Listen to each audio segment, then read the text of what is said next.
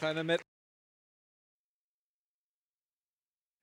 Weil es ist so schön, dass wir Leute haben, die uns in der Anbetung leiten und die uns mitnehmen vor Gottes Thron. Danke euch vielmals, Band, für euren Dienst.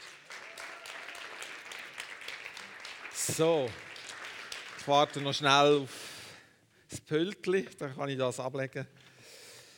Ich mache hier ein bisschen Reklame. Nein. Komme keine Klicks über für das.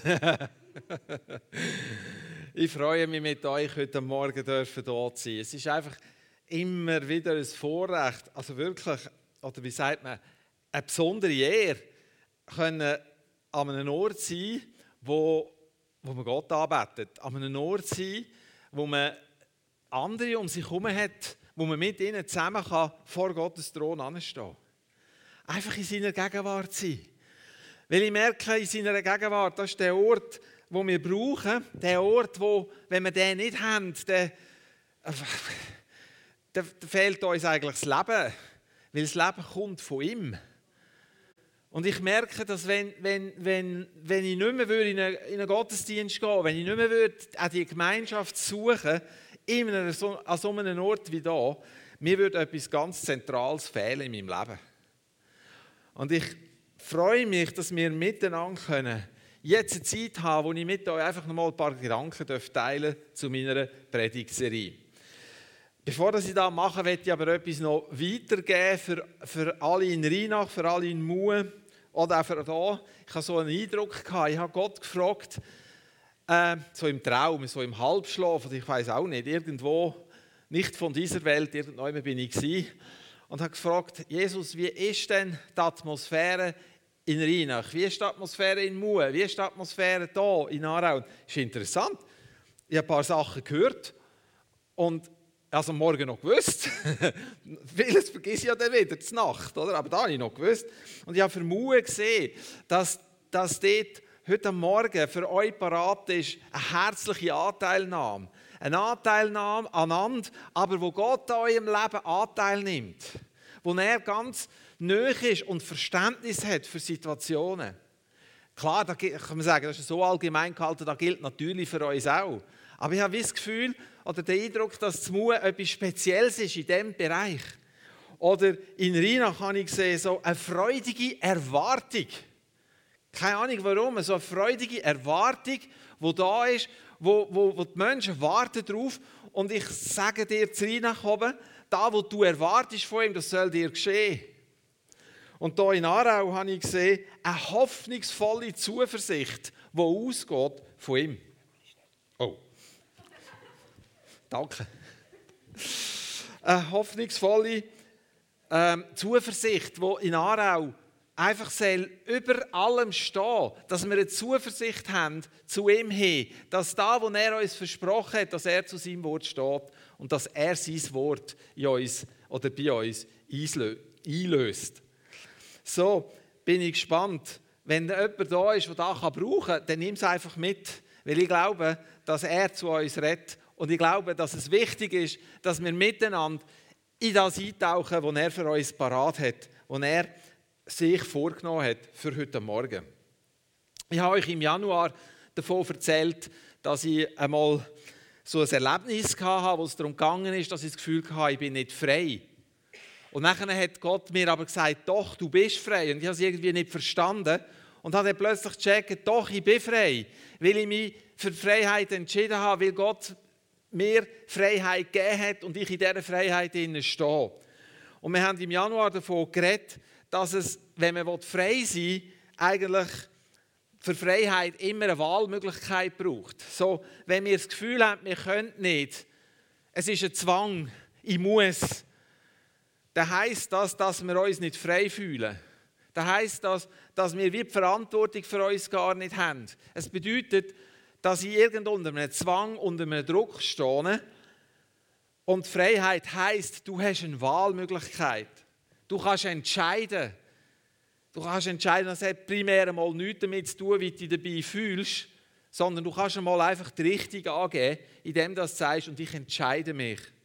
Wir haben dann im März gesehen, dass, der Paulus den Galater schreibt, dass sie fest in der Freiheit bleiben, weil Christus uns für die Freiheit befreit hat. Und er hat ein paar Wanderschuhe mitgebracht.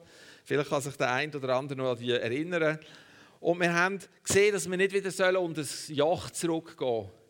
Wir haben dort darüber gesprochen, dass jeder von uns schmerzhafte Erfahrungen macht und dass wir aus Schmerz heraus lernen, neuen Schmerz möglichst zu verhindern. Also, das, also wenn du einmal auf die Kochplatte gelenkt hast, dann lenkst du sicher nicht das zweite Mal dort drauf. Oder? Du weißt, das tut weh. Und leider ist es so, dass viele Menschen Werkzeuge anwenden, um Schmerz zu verhindern, nicht indem dass sie in die Freiheit hineingehen, sondern indem dass sie in eine Abhängigkeit hineingehen, in eine Abhängigkeit, wo sie kontrollieren müssen, wo sie Situationen kontrollieren müssen, wo sie andere Menschen kontrollieren müssen, damit sie sich sicher fühlen können. Und Kontrolle verspricht so viel äh, Sicherheit, aber ist eigentlich ein Weg direkt ins Gefängnis. Direkt in, eine, in ein System hinein, wo wir unter Druck sind und wo wir wie eingesperrt werden. Und wir haben gesehen, dass es dass, dass wirklich einen Angriff gibt auf Freiheit und wir herausgefordert sind, die Freiheit, die Christus uns frei gemacht hat, wie stehen zu bleiben, in der Innen zu bleiben. Heute werde ich mit euch, das ist ja immer in Bezug zu Beziehungen, heute werde ich mit euch darauf schauen oder ein paar Sachen anschauen, wie baue ich denn eine Beziehung in dieser Freiheit? Wie kann ich denn in diesen Beziehungen, wo ich lebe, mich frei fühlen? Wer hat schon erlebt, dass wenn er in einer Beziehung ist, dass er sich gar nicht frei gefühlt hat? Weil er das Gefühl hat, ich muss jetzt da machen oder es wird von mir das und das erwartet und ich muss dieser Erwartung jetzt irgendwo genügen. In einer Beziehung. Das sind vielleicht Eltern, die haben vielleicht unausgesprochene Erwartungen an ihre erwachsenen Kinder.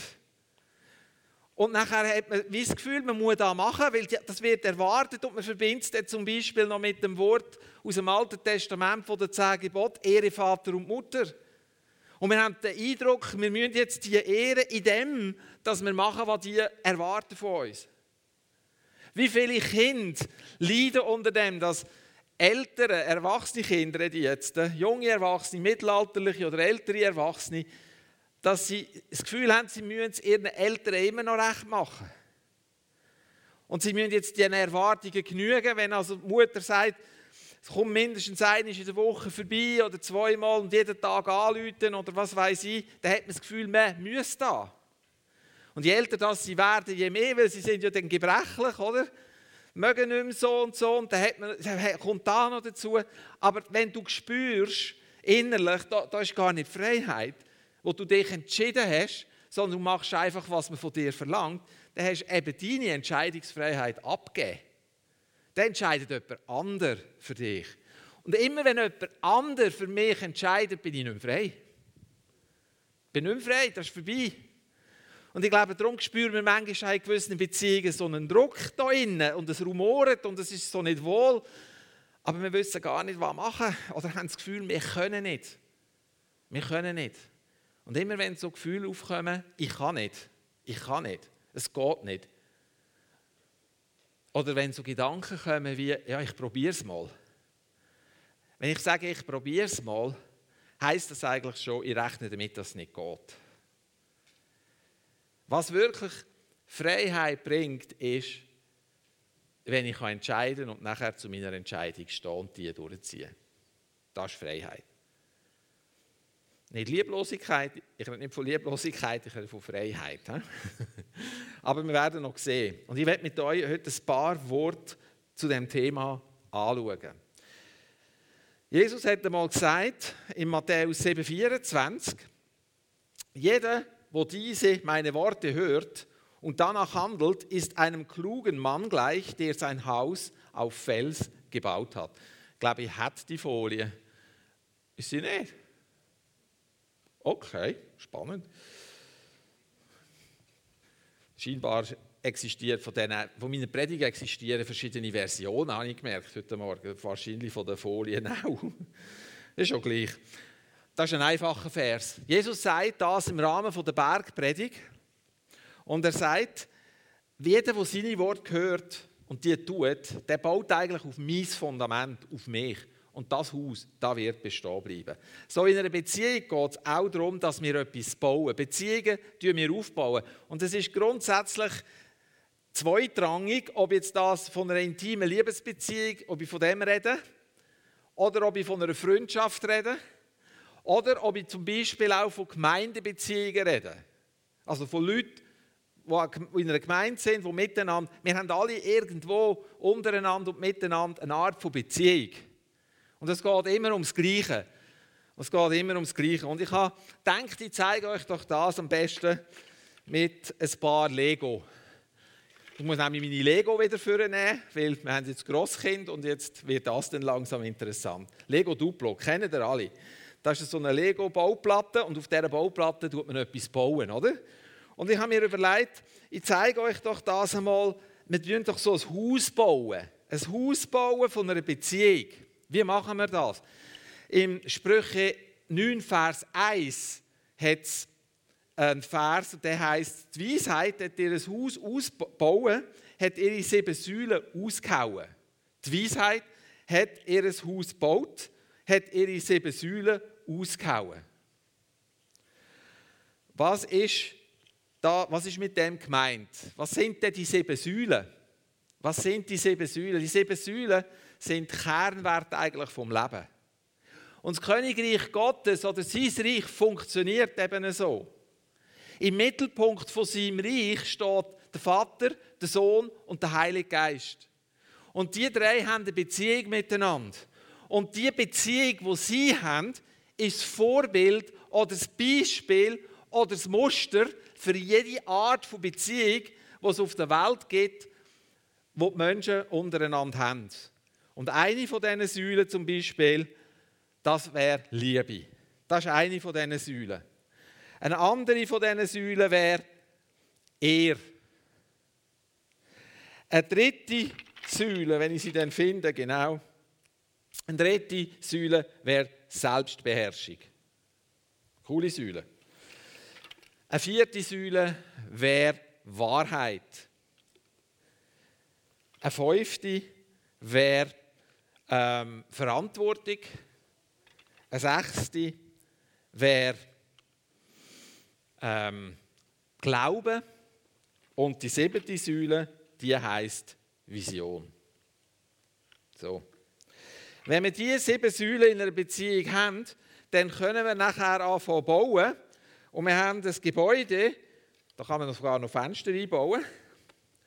Wir haben das Gebäude, wo hebt. Ein Gebäude, wo man nachher ein Dach drauf bauen kann. Ein Gebäude, wo man nachher etwas machen kann, etwas draufbauen kann, wo Bestand hat. So. Und wo die, die in dieser Beziehung oder in diesem Gebäude leben, ich tue jetzt hier auf, dass man sie besser sieht, die, die da drin leben, so, die können sicher wohnen. Diese Beziehung aufbaut auf Liebe, auf Ehr, Selbstbeherrschung, Glauben, Vision und Wahrheit, die Beziehung, die wird bestehen. Die wird bestehen. Das ist so genial. Gott gibt uns also ein Beispiel mit sich selber und er sagt uns, wenn wir es auf diese Art machen, dann werden unsere Beziehungen sicher sein. Jetzt habe ich mir überlegt, okay, was braucht es noch? Dass ich so eine Beziehung aufbauen kann. Es braucht nämlich noch etwas. Nicht eine Fangfrage, aber eine wichtige Frage. Ich habe mit dieser Lego-Platte angefangen. Hier, oder? Es braucht eine Grundlage. Es braucht eine Grundlage, die sich draufstellen kann. Etwas, das drauf ist. Wir als Gläubige, wer hat schon gesagt, dass Gott sein Fundament ist? Den Gedanken kennen ihr, oder? Gott ist mein Fundament, oder? Nicht? Was meinen wir denn mit dem, dass Gott unser Fundament ist? Was heißt denn das? Ich habe mir ein paar Gedanken gemacht und ich habe gemerkt, für mich heißt das ganz konkret, das Fundament, das er ist, heißt seine bedingungslose Liebe mir gegenüber. Das ist mein Fundament. Seine Gerechtigkeit, dass Jesus am Kreuz alle Ungerechtigkeit aus meinem Leben weggenommen hat. Dass er gemacht hat mit seinem Opfer, dass ich gerecht stehen kann. Dass ich vor Gott anstehen kann. Dass ich nicht mehr muss eine Strafe tragen für mich. Dass ich nicht mehr getrennt bin von Gott. Das sind alles Sachen, die er gemacht hat, nicht ich. Das sind alles Sachen, die von ihm ausgekommen sind, nicht von mir aus. Und ich habe gemerkt, für mich, das ist doch bedingungslose Annahme. So, wie er mit mir umgeht. So, wie er mit dir umgeht. Das ist die Basis für jegliche Art von Beziehung. Im 1. Johannes 4,19 steht, dass der tiefste Grund für unsere Zuversicht ist in Gottes Liebe zu uns. Wir lieben, weil er uns zuerst geliebt hat. Jetzt herrscht ja, es gibt ja so Meinung, oder, dass im Alten Testament, im Alten Testament, dass das Gott von der von der Strafe ist oder Gott von der Rache ist oder ja, ein strafender Gott, ein, ein, einer, der zornig ist. Es gibt so viel Mord und Totschlag im Alten Testament, dass man diesen Eindruck könnte gewinnen könnte. Aber ich habe etwas herausgefunden. Oder ein Gott, der etwas fordert. Wer hat schon, ich habe schon gedacht, als ich zehn Gebote gelesen habe, so, wo es gestanden ist, zum Beispiel, man soll Gott lieben, so als Gebot, habe ich gedacht, das ist auch noch happig. Das ist ja noch happig, oder? Es kommt da einer, steht vor mich an und sagt, Richard, du musst mich lieben. Ich erwarte von dir, dass du mich liebst. Ich will von dir, dass du mich liebst. Und du bist der Kleine und Gott ist der Große, oder? Und dann denkt er, ja, natürlich, selbstverständlich. Wir beugen unsere Knie vor ihm.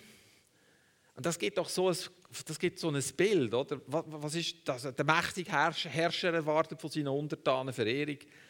Und dann kommen wir vielleicht so in ein Bild hinein, wo wir über einen Vater haben, der so nicht entspricht dem, was er wirklich ist. Weil Gott, ich habe etwas verstanden von Freiheit. Freiheit ist Gott so wichtig, die Freiheit, die wir haben, ist für Gott so wichtig, dass er uns in unserer Freiheit lädt oder dass er uns in unserer Entscheidungswelt lädt. Früher habe ich immer gesagt, es gibt gar keine Freiheit. Entweder bist du im Reich von Gott oder bist du im Reich von der Finsternis. Etwas anderes gibt es nicht. Was hat das mit Freiheit zu tun? Doch, weil es muss ja keiner im Reich von Gott sein, der nicht will. Und es muss ja keiner im Reich der Finsternis sein, der nicht will. Wenn er eine Begegnung hat mit Jesus, kann er sich entscheiden. Also hat er eine Freiheit, wo er sich entscheiden kann, so oder so. Und ich habe gemerkt, dass dem Vater im Himmel die Freiheit der Menschen so wichtig ist, dass er Adam und Eva nicht irgendwie eingeschränkt hat, sondern sie hat machen Es ist ihm so wichtig, weil er die Menschen so sehr liebt. Ich habe verstanden, was es heißt. Ich habe Gebot von einer anderen Seite gesehen. Und ich, ich, ich, sage euch jetzt, was, was, was mir zu denken gegeben hat. Oder? Der Nikodemus, das war ein Schriftgelehrter und der ist einer, wo es dunkel war, zu Jesus gekommen. Der hat ja nicht getraut, am Tag zu kommen, weil die anderen hätten ja das gesehen. Also ist er gekommen, wo es dunkel war. Und er ist fragen wegen der Wiedergeburt. Und hat als gescheiter Mann gefragt, wie ist es denn möglich, dass ein Mensch wieder in Lieb von seiner Mutter zurückkehrt? Und Jesus sagte zu ihm, du bist ein Schriftgelehrter und weißt nicht, wie das geht, dass man von neuem muss geboren werden Und dann sagt Jesus den Vers. Und der sagt er, der ist so bekannt, der Vers, dass wir ihn schon gar nicht mehr hören. Wenn ich euch sage, jetzt wählen, dann denkt ihr, aha, ja, klar. Denn so sehr hat Gott die Welt geliebt, dass er seinen eingeborenen Sohn hingegeben hat, damit alle, die an ihn glauben, nicht verloren gehen, sondern ewiges Leben haben. Und mir ist bewusst worden, der Vers hat Jesus gesagt. Der hat Jesus im Nikodemus gesagt. Und es zeigt mir, die Welt, die Liebe, die der Vater hat, ist so groß, dass er Jesus gegeben hat. Dass er seine guten Pläne nicht geändert hat, nachdem dass Adam und Eva die falsche, die falsche Frucht gegessen haben. Hast du dich noch nie gefragt, was wäre passiert, wenn Adam und Eva Buß da hätten über ihr Vergehen? Weil das haben sie nämlich nicht. Es steht nie ein Wort von dem, dass Adam auf seine Knie gefallen wäre und Gott um Vergebung gebetet hat oder irgend so etwas. Sondern sie haben die Tatsache akzeptiert, sind rausgegangen und haben ihr Leben, haben ihr Leben unter erschwerten Bedingungen weitergeführt. Und Gott hat sich dennoch nicht abgewendet von ihnen und von keiner Generation. Selbst steht nicht, wo er beschlossen hat, die Erde unterzugehen, in der Sintflut, hat er den Noah und seine Familie rausgerettet und hat seine Liebe wieder fließen Und so ist das durch das ganze Alte Testament gegangen. Er hat nie aufgegeben. Er hat nie gesagt, es hat keinen Wert mit denen, ich höre nie zu. Im Gegenteil, er hat Gnade und Gnade geschenkt, weil es ihm so wichtig war, dass die Menschen sehen, wie seine Liebe ist. Und was ich festgestellt habe, ist ja plötzlich zu verstehen, dass das Gebot, das wir hier haben, in Matthäus steht, schau auf einer Folie, glaube Er hat gesagt, da ist ein, ein, ein Schriftgelehrter gekommen und dann sagt Jesus zu dem, wo er fragt, was ist denn das wichtigste Gebot, sagt Jesus, du sollst den Herr, den Gott, lieben mit ganzem Herzen, mit ganzer Seele und mit dem ganzen Verstand. Das höchste und das erste Gebot. Aber das zweite ist ihm gleich. Lieb deinen Nächsten wie dich selber. Alle, an die beiden Gebote ist das ganze Gesetz und Propheten drinnen. Und es ist wie für mich gewesen, jetzt verstehe ich, warum das, das so steht. Es steht darum so, weil Gott alles gemacht hat, um uns zu zeigen, dass er uns liebt. Und darum ist die Erwartung oder die Herausforderung an uns, ihn auch zu lieben. Weil er uns liebt. Macht Gott, der Vater, hat er irgendeine Bedingung an seine Liebe geknüpft? Ja, ich habe dich nur lieb, wenn du Jesus annimmst. Wenn das so wäre, dann hätten wir wirklich auf dieser Welt eine Zweiklassengesellschaft. Das heisst, Gott lässt äh, die Sonne aufgehen über gerecht und ungerecht. Oder im 2. Petrusbrief steht, dass Jesus noch nicht gekommen ist, hat damit zu tun, dass der Vater nicht will, dass irgendein Mensch verloren geht. So, wenn wir von Gnadezeit reden, dann ist es die Gnadezeit, dass seine bedingungslose Liebe da ist, auf dieser Welt ist. Und dass er heute noch darauf wartet, dass seine verlorenen Kinder den Heimweg finden. Seine Liebe ist an keine einzige Bedingung geknüpft. Keine. Wenn wir Liebe an Bedingungen knüpfen, dann haben wir schon den ersten Spaltpilz drin. Weil irgendwann wird die Bedingung nicht erfüllt. Und weißt du denn? Dann haben wir ein Fundament, das auseinandergeht. Ein Fundament, das Riss überkommt. Ein Fundament, wo du nicht kannst sieben Säulen der Wahrheit aufbauen Das geht nicht. Weil das Fundament wird einbrechen. Das Fundament mag das Gewicht nicht vertragen.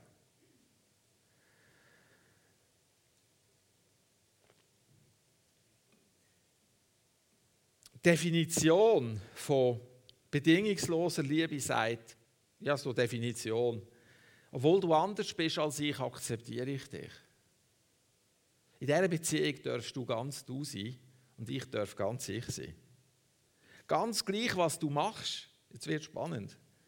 Ich werde weiterhin das Ziel von einer Beziehung zu dir verfolgen. Noch eines. Ganz gleich, was du machst, ich werde weiterhin das Ziel einer Beziehung zu dir verfolgen. Und jetzt wend das mal auf Beziehung von Gott zu dir. Ganz gleich, was du machst. Er wird das Ziel weiter verfolgen, zu dieser Beziehung aufzubauen. Und ich finde das so krass.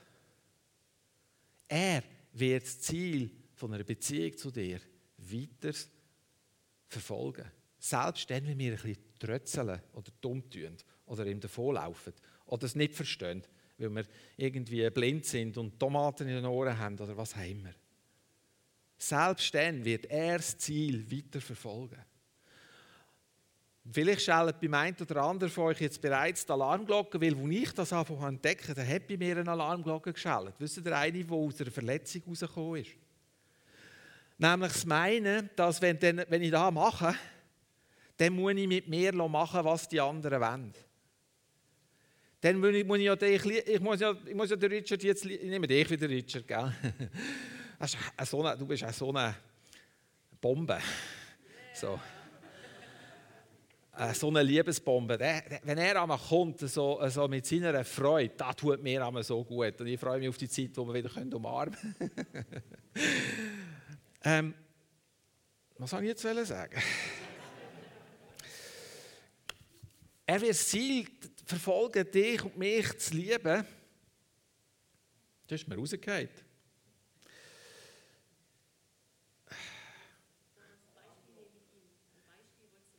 Ja, das Beispiel. Aber vor, vor lauter Begeisterung über den Richard habe ich jetzt vergessen, was ich sagen wollte. Hey, normal, du.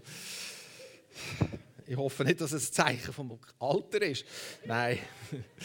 Gut.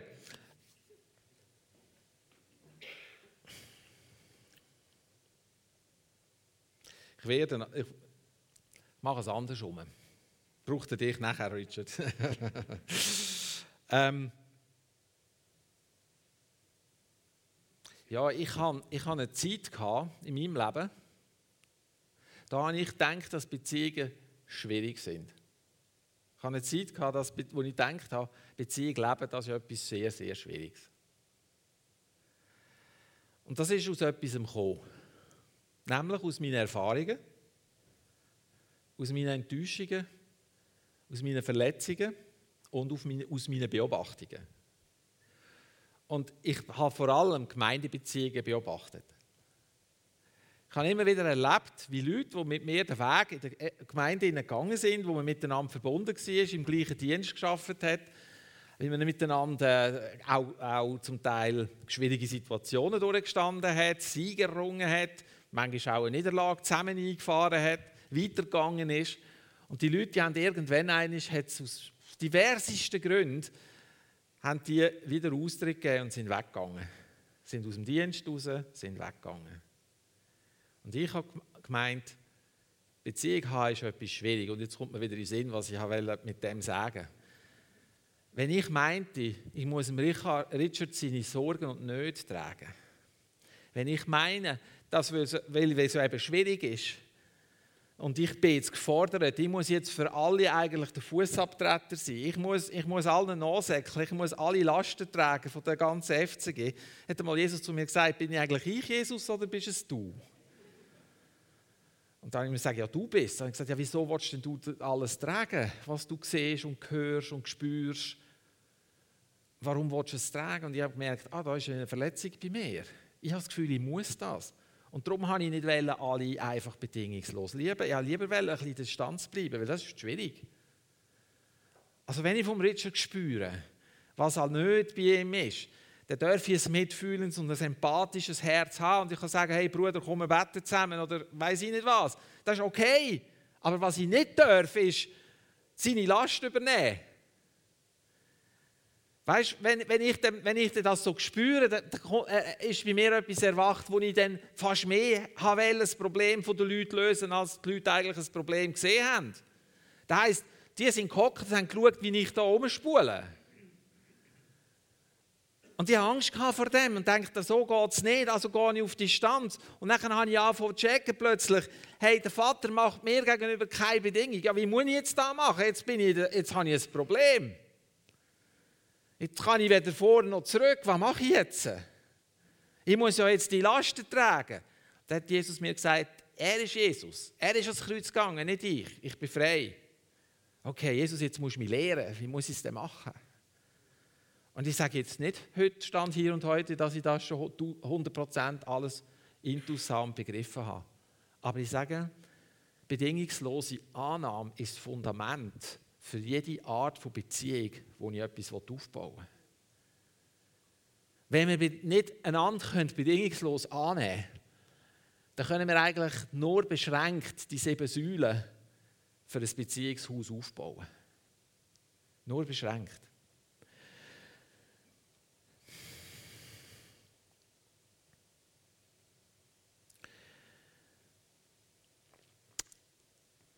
Weil sonst, wenn, wenn, wir Dinge haben, ist jeder andere für mich potenzielle Bedrohung. Und ich habe herausgefunden, dass wenn ich, wenn ich mich bedroht fühle, das Erste, was passiert, ist, dass ich, dass, dass ich die Freiheit nicht mehr habe. Sobald ich mich bedroht fühle, habe ich die Freiheit nicht mehr. Und wenn ich die Freiheit nicht mehr habe, dann bin ich schon nicht mehr an dem Punkt, wo Jesus sagt, du bist frei. So bedingungslose Annahme ist nicht so, äh, äh, äh, irgendwie eine Option, sondern ist eigentlich ganz normal, weil wir in der Beziehung mit ihm stehen. Wer sagt, er hat den Vater erkennt, der liebt die anderen so, wie er uns liebt. Und das heißt, ich mache niemandem gegenüber eine Bedingung. Das heißt aber nicht, dass wenn zum Beispiel ein Freund von dir oder ein Sohn oder eine Tochter von dir in eine Kuhpflöde hineingestanden ist, dass du den nachher in deine Stube hineinlässt mit seinen Kuhpflöde-Schuhen. Sondern du wirst an der Tür sagen, wenn er es nicht selber merkt, wirst du ihm sagen, hey, Freund, du bist willkommen bei mir in der Stube, wir trinken einen Kaffee, wir nehmen einen Tee. Aber ich mache die Sauerei nicht in meiner Stube. Ich bitte dich, dass du deine Schuhe entweder wischst oder abziehst. Und du wirst an deinem Hauseingang stehen und wirst sagen, du bist willkommen. Ich stehe so da. Aber bitte lass die Schuhe aus. Und wenn er sagt, nein, mir passt jetzt aber noch, das Geschmäckchen habe ich gern, dann wirst du sagen, ja, dann musst du warten draussen. Dann kannst du nicht zu mir ins Haus hineinkommen. Und das hat nichts damit zu tun, dass ich jetzt den anderen kontrolliere oder dem anderen befehle, was er machen will. Ich lohne ihm seine Entscheidungsfreiheit. Ich sage ihm, willst du reinkommen, dann bitte ohne Sauerei. Und genau so macht es Gott mit uns. Er sagt, du bist so etwas von willkommen, aber ich lade dich ein, gang zuerst am Kreuz vorbei und lass deinen Plunder dort. Gib das ab und dann komm. Und du bist eingeladen und du kannst entscheiden, willst du den Plunder wieder mit heimnehmen oder willst du den ganzen Mist bei Jesus lassen. Die Freiheit ist. Aber er sagt immer, wie es geht. Weil wenn wir in sein Vaterhaus eintreten, dann geht es nicht an Jesus vorbei, sondern durch Jesus durch. Und genau so machen wir es auch. Das bedeutet, ich muss nicht alles mit mir machen. Ich muss nicht alles über mich ergehen, sondern ich, ich sehe das Problem zum Beispiel, das jemand hat, aber ich liebe den Menschen trotzdem. Was ja Menschen, die ein Liebesbedürfnisdefizit haben, erleben, ist, dass sie so saugend sind bei den anderen und die anderen dass bis an einen gewissen Punkt aus Anstand mitmachen und irgendwann wird es einem zu viel und dann schneidet man es ab und macht ihnen Türen zu und für sie kommt über einmal mehr, sie werden abgelehnt. Einmal mehr will mich, mich nicht. Einmal mehr ist die, Bedingung, ist die Liebe, die mir entgegenkommt, an die Bedingung knüpft, dass ich mich anständig verhalte. Richtig verhalte. Und wenn ich mich falsch verhalte, gehe ich raus. Bin ich abgeschnitten. So bedingungslose Annahme ist das Fundament, wo jede Art von Beziehung, die wir haben, kann gelingen. Jede Art von Beziehung wo Sicherheit ist in dem Haus. Da kannst du ein Dach drauf bauen. Und das Dach heisst Frieden, Freude und Hoffnung. Und wer immer in dem Haus lebt, der lebt in einer Beziehung mit dem Vater, mit Jesus, mit dem Heiligen Geist, miteinander. Und das ist einfach nur herrlich. Das heisst nicht, dass es nicht einmal einen Moment gibt, wo Spannungen da sind. Es bedeutet nicht, dass es einmal eine Auseinandersetzung gibt oder eine Konfrontation. Aber ich kann dann zum Beispiel, wenn ich wieder den Richard nehme, kann ich ihm Richard sagen, Richard, du bist doch viel besser, als da, wo ich jetzt gerade von dir gesehen habe. Richard, ich glaube an dich, weil ich weiß, der Heilige Geist wohnt in dir und du bist sein Kind. Du bist ein Königskind, Richard. Und das Königskind läuft nicht mit verkackten Schuhen um. Und wenn sie in eine Kacke steht und das Königskind merkt, oh, da habe ich eine Kacke dran, ist das Erste, was es macht, abwaschen sauber machen. Jesus, reinige mich. Das Problem ist nicht, dass wir mal in eine Kuhpflöde hineinstehen. Das Problem ist, dass wir den Kuhpflöde nachher versuchen zu verbergen. Dass wir uns schämen und statt dass wir mit dem zu Jesus gehen, gehen wir irgendwo ins Versteckte, weil wir uns schämen, dass wir versagt haben. Weil wir uns schämen, dass wir es wieder nicht geschafft haben. Bedingungslose Annahme Leben bedeutet, dass wir so miteinander verbunden sind, dass wir miteinander verbunden bleiben, wenn es auch schwierig wird. Der Florian hat vor ein paar Wochen, vor ein paar Wochen hast du uns das eindrücklich gezeigt mit diesen dicken Seilen. Mögt ihr euch erinnern? Das war sehr eindrücklich. Und ich möchte, ich möchte euch heute Morgen ermutigen, dass wir unsere Beziehungen auf einen anderen Boden stellen. Schau, was machen wir in einer Beziehung, wo Meinungsverschiedenheit haben, gerade innerhalb der Gemeinde. Wenn zum Beispiel ein Dienstleiter irgendetwas machen will, was ich als Mitglied, als Teammitglied nicht sehe oder anders sehe. Und dann bin ich verrückt mit dem, dass er es so macht und ziehe mich vielleicht zurück und mache dann äh, meine weiteren Schritte davon abhängig, was jetzt der macht oder was der jetzt sagt. Wenn er nicht auf mich eingeht, dann wird irgendwann den Austritt geben aus dem Team. Oder sogar aus der Gemeinde. Wenn eine Gemeindeleitung, wenn unsere Gemeindeleitung irgendetwas macht, was wir nicht so würden machen, anders würden machen, was machen wir denn mit dem? Sind wir verbunden, wenn wir uns unterlegen fühlen, ist es noch schlimmer, oder? Das sind ja die Chefs, die sagen ja, wie es geht und wir müssen einfach folgen und wir haben gar nichts zu sagen und weiß ich nicht was, was wir für Gedanken haben. Jetzt sagt aber Jesus, dass wir, wenn wir sagen, wir sind seine Kinder, wir sollen uns in Gemeinde oder miteinander so verbunden sein, wie er mit uns verbunden ist. Wir sollen so miteinander Beziehung bauen und anknüpfen wie er das mit uns macht. Jetzt komme ich ins Problem hinein. Wollt jetzt, dass die Sache bestimmt, wie meine Beziehung zu diesen Leuten aussieht? Oder kann ich sagen, ich schütze meine Beziehungen, indem dass ich meine Freiheit nehme und sage, ich mache es so, wie es Jesus gemacht hat. Und die Sache, die ich anders sehe, deponiere ich hier hin und lasse sie stehen. Lasse ich einfach stehen. Kümmere mich nicht mehr um das, sondern ich kümmere mich darum, dass ich meine Liebe zu dir managen kann. Ich bin verantwortlich für meine Liebe. Du kannst nie vor Gott stehen und sagen, der war nicht nett mit mir, darum bin ich da gegangen. Was machst du mit dem, was Gott dir gegeben hat? Und ich fange an verstehen, das ist der Grund, warum ich, das ist der Grund, warum ich da machen kann, was ich mache, weil ich mehr und mehr verstehe, was es bedeutet, wenn er mich bedingungslos annimmt. Dass ich dann genau das Gleiche mit jedem machen will, den ich treffe und sehe. Und ich lerne immer besser herauszufinden, was ist gut, was ist meine Aufgabe und was ist nicht meine Aufgabe. Wo muss ich etwas machen und wo muss ich nichts machen. Wo muss ich eine Grenze ziehen. Ich kann eine Grenze ziehen und dann noch jemanden gerne haben, habe ich gemerkt.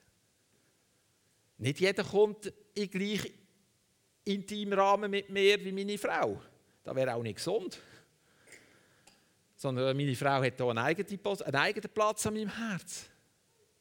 Und genau so sollen wir miteinander verbunden bleiben. Und dann kann ich in einer Gemeinde bleiben, ohne dass ich muss ein Spaltbild zulassen muss. Weil ich entscheide mich, ob ich mich jetzt abspalten will oder nicht.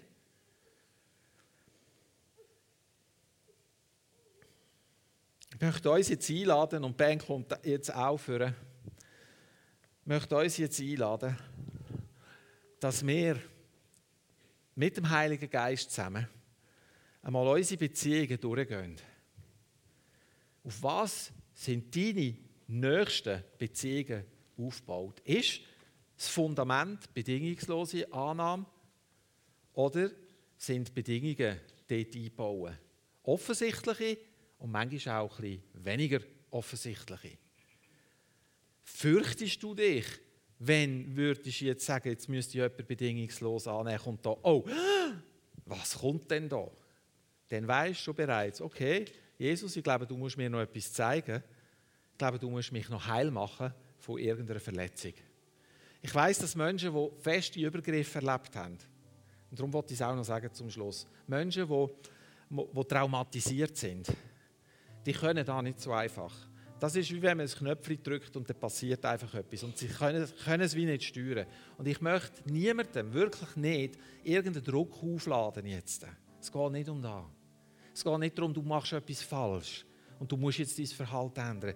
Es geht darum, zu zeigen, dass der Vater dich so sehr liebt, dass er nie Beziehung zu dir wird aufgeben.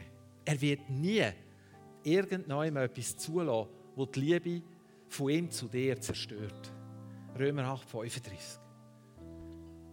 Er hat uns in seine Hand genommen und er wird uns nie aus seiner Hand reißen. Niemand kann uns aus seiner Hand reißen. Die einzige Person, die weggehen kann, sind wir. Wenn wir uns entscheiden, nicht mehr dort zu sein. Aber auch dann wird er das Ziel einer Beziehung zu dir verfolgen.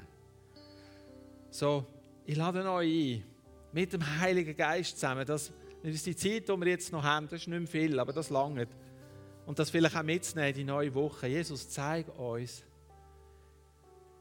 wie haben wir unsere Beziehungen aufbauen, was für ein Fundament haben wir in unseren Beziehungen. Ist es da von bedingungsloser Liebe und Annahme oder ist das alles an Bedingungen geknüpft? Danke, Heiliger Geist, dass du uns das einfach zeigst. Dass du aufdeckst, nicht um uns bloßzustellen, sondern um uns heil zu machen. Um uns freizusetzen vor Verletzungen. Danke, dass du vor jedem Einzelnen stehst und mit jedem Einzelnen den Weg gehst. Von Heilung und Wiederherstellung. Dass wir in unseren Beziehungen so leben können, wie du mit uns lebst. Dass wir das, was du gemacht hast, auch tun können. Weil der Auftrag, den du uns als Gemeinde gibst, den können wir nicht als Einzelne erfüllen. Wir brauchen einander. Wir brauchen die Verbindungen zueinander. Und die müssen stark sein. Danke, Jesus. Und wenn du spürst, dass es dich betrifft, irgendein Teil von deinem Leben, dann gib ihm eine Antwort. Dann geh gerade jetzt zu ihm und gib ihm eine Antwort, dass er dich heilen und befreien kann.